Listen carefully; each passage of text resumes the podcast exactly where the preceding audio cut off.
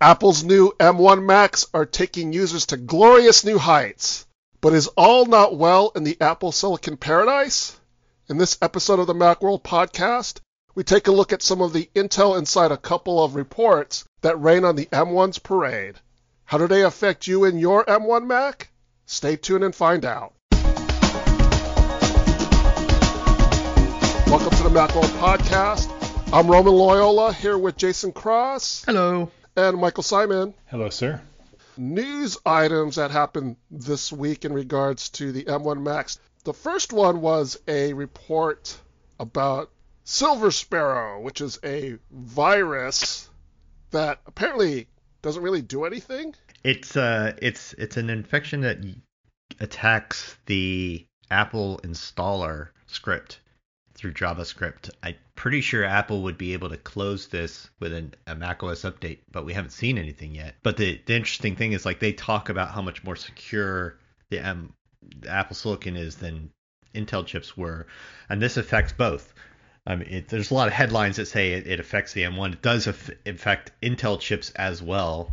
This is one of the ones where one of the first viruses we've seen. There's this is actually the second, but the first one is so obscure that, and and hard to run across. So the researchers that found this said, you know, yeah, we found it, we've proved that it works, but we haven't seen it actually be exploited anywhere in the wild yet. There's no there's no payload anywhere. And they don't even necessarily see that it could or would do anything malicious. It's just that the the news is that they were able to to put it there, basically, which is concerning in itself. Yeah, it's tough because a lot of these a lot of these sort of um, malware installers, which is what this is. This is to execute code that could install uh, to exploit an installer when you're installing something to ex- execute code that's not part of whatever it is you're trying to install. A lot of these things are meant to um, be sleeping until they're spread a lot and then all of a sudden hit a million people at once, right? You know, so it's hard to tell exactly what the purpose of this was.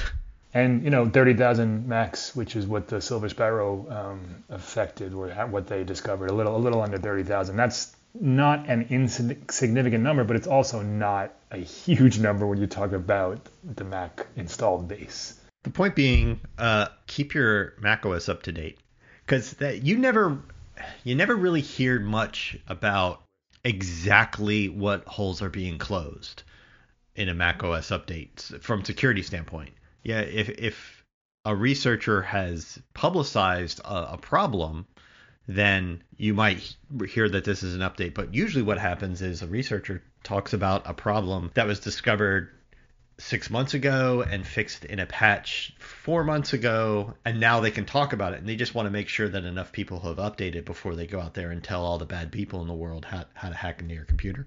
Yeah, in this instance, um, Apple revoked the developer certificate that allowed this thing to propagate so it's like you can't get it anymore. But apple still hasn't released a patch specifically for to you know to get rid of this thing. So the point is don't wait till somebody tells you about an os update that fixed a huge security hole months and months ago.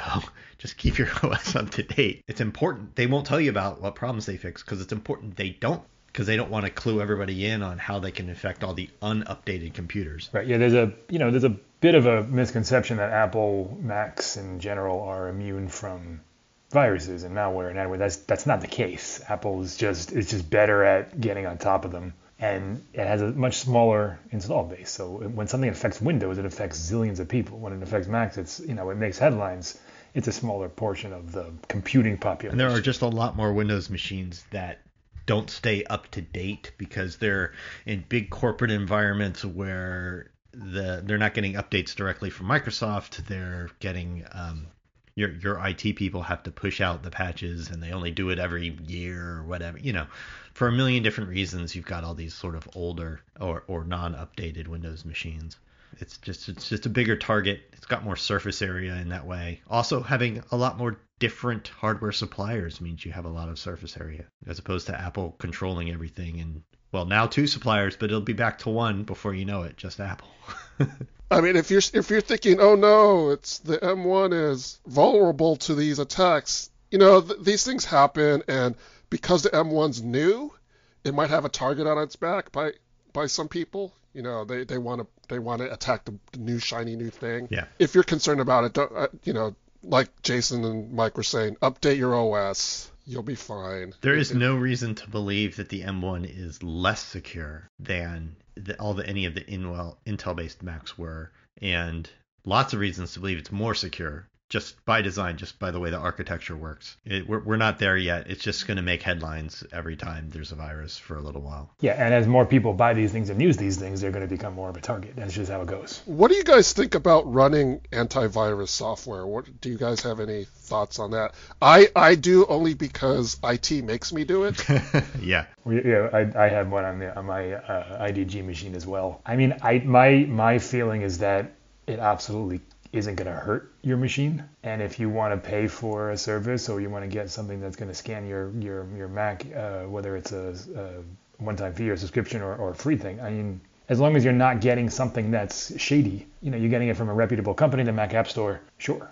I mean, go. I mean, it's, we it's not we regularly review and round up these these things. Um, I really think it has a lot to do with behavior and how much you know and what you're you're gonna do. If you have a family machine, if you have kids who are who will click on anything that says they get free Fortnite V Bucks or something, like my niece, who's a college student now, has gotten two viruses in the last year. She says she doesn't never does anything weird or whatever, but it's like well, they don't just spring up when you do nothing.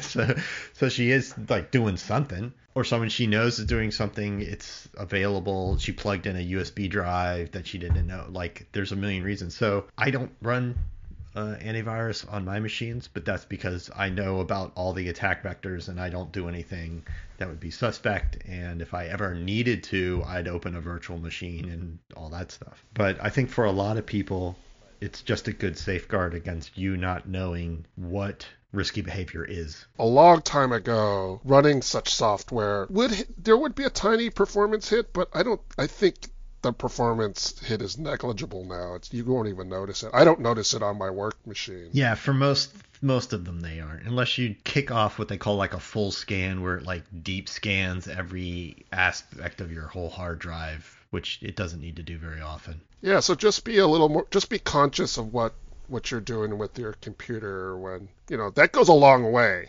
Yeah, it's the old it's the old advice. Don't click a link that you're unfamiliar with. Don't open an email that comes from someone that has a link that you don't you know, you don't know. We get we, we have to do these these videos and these training things like every 3 months for work and it's the same thing over and over again. You know, just be smart. I mean, and as many times as we tell people things like this, the top two passwords in the world, year after year after year, are one two three four five six or password or password one two three. Like, like you can't. There's a certain there's a certain amount of like people just will not learn certain lessons.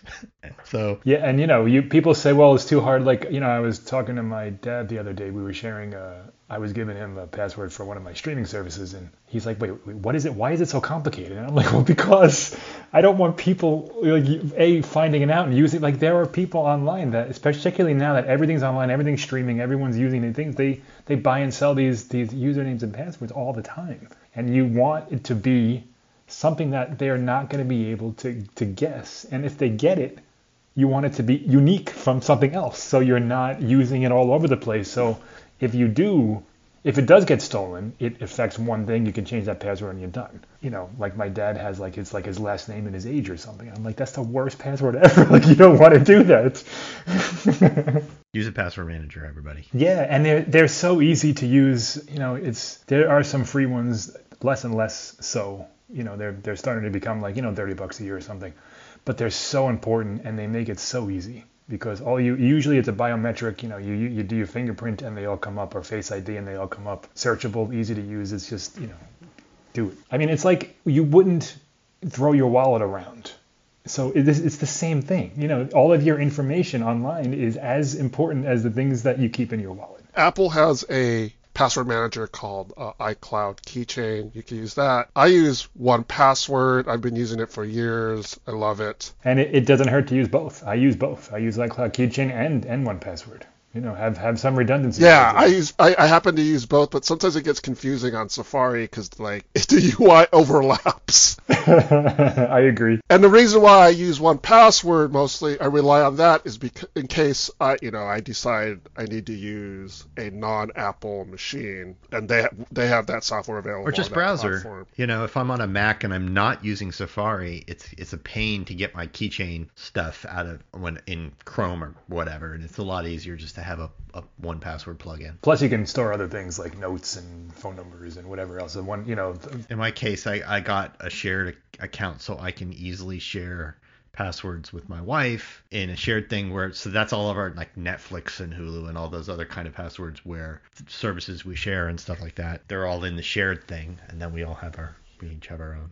I can't get her to use the actual password manager for any of her passwords at all. She has a million different passwords and just can't remember like which one did I use? You don't have to remember. You just touch your finger to the thing or use your face and and now Safari suggests like a, a ridiculously uncrackable string of letters and numbers. If and that you're never going to remember, so that just goes right in your password manager, and there it is. Boom. So another issue that came up that this actually appeared, I think, via Twitter almost two weeks ago, but it's just hitting kind of the the media and the press over the past couple days. We're we're always late. and it has to do with the SSD in the M1 Macs. Uh, there's a program that monitors the usage of your SSD, which is important because SSDs have a, a limited life. How how many times they can read to it? right? each cell, yeah. And these reports are saying that these SSDs on the M1 Macs are being used a lot, like way more than than should be happening. It's causing some concern in the community. Like as we mentioned, SSDs have a limited life. And if you wear out your SSD on your M1 Mac, that's going to be a hard component to replace because it's part of the motherboard. It's not just as simple as swapping out a drive like it used to be Right, and you can't you can't do it yourself. can't You do it gotta out yourself. somewhere. you have to take it somewhere. So yeah, it's so nobody knows yet whether this is error in the reporting tool, if Mac OS is really doing something that's causing this extreme activity. Yeah, uh, I mean, at some point, Apple will come out with a statement or something and say what the issue is. But yeah, it could be that the tool doesn't communicate with the M1 properly. But there's also now people with recent Intel Macs are saying the same thing, and they're showing their their reports are showing the same wear and tear, like six or seven months old, with um, hundreds of, of terabytes of data written. And uh, so, so you, with with an SSD, you can actually track the, the life of the drive. These these tools track the life of the drive, and it tells you like how much, an estimate of how much is remaining. And some of those Intel machines have as much as like 30% of their drive uh, used. So it's it's definitely an issue on some level that Apple yeah, needs to it, address. it would not surprise me if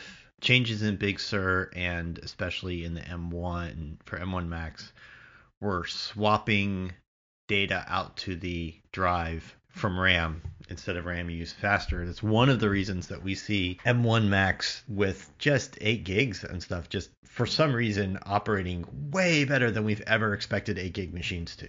We've been conditioned to be like, well, when you do X, Y, and Z on an 8 gig machine, it really starts to chug, and M1 Macs have just blown by that.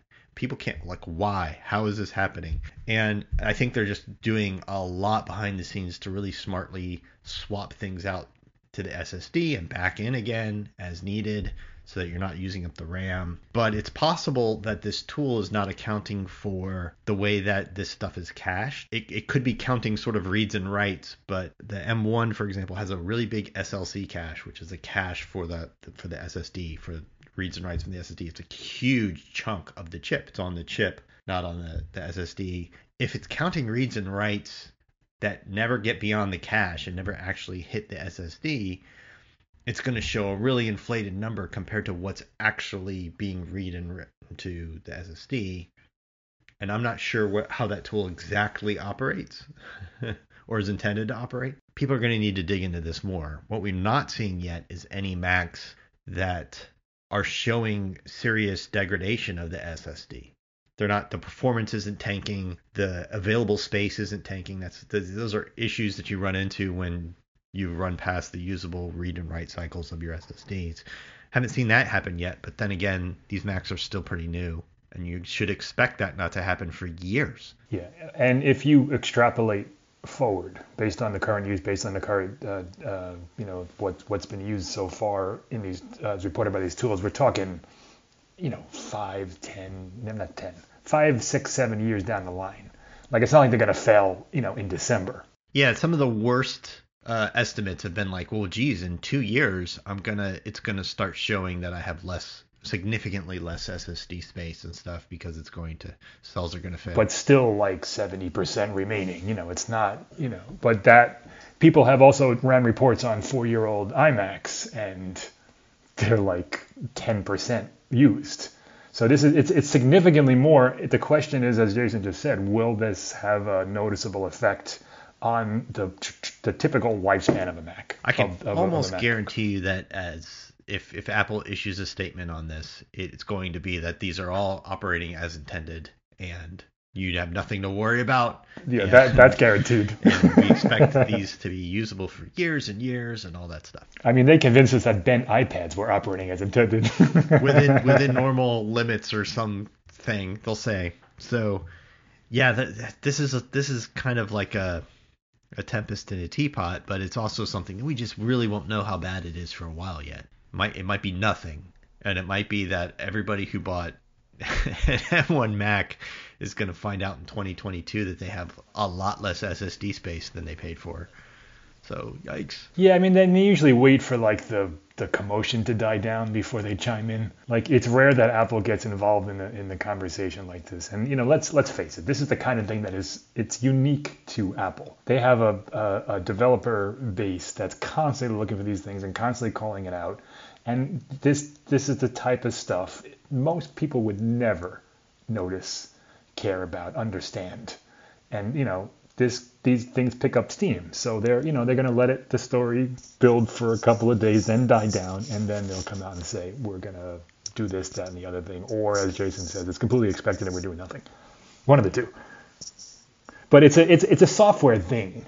Whatever the case may be, it's something to do with with Mac OS and how it's how it's it's it's, it's communicating between the SSD and the RAM and the chip and all that stuff. It's not. I don't think it's a hardware issue it's really a bigger issue for pro users, people who use pro apps. That's exactly right, and that's who that's who called it out, and that's who care more most about this. Yeah, stuff. because those apps do a lot of swapping, file swapping. There's a lot of drive activity that's happening in those apps. Yeah, and they're they're compiling things, they're using it for hours on end in ways that we don't. But I'll tell you that I checked out my, uh, so I got my Mac in late December, and I just use it for work. You know, this stuff, writing, Zoom and I've written 9.3 terabytes of data to my SSD. It still says 100%, but you know that's significant, I guess. I mean, I don't know. I don't have anything to compare it to because I had to return my other one, and, and my iMac behind me is a zillion years old. But um, I mean, I don't know. it seems like it's well, a lot. And I've seen some people say that the numbers that they're seeing re- reported through Smart don't really jive with what their real use experience has been. Yeah, I mean, that, I'd, I'd say it, the system's definitely doing something in the background or in the whatever ground without, you know, this isn't just me moving files from one place to the other or data from one place to the other.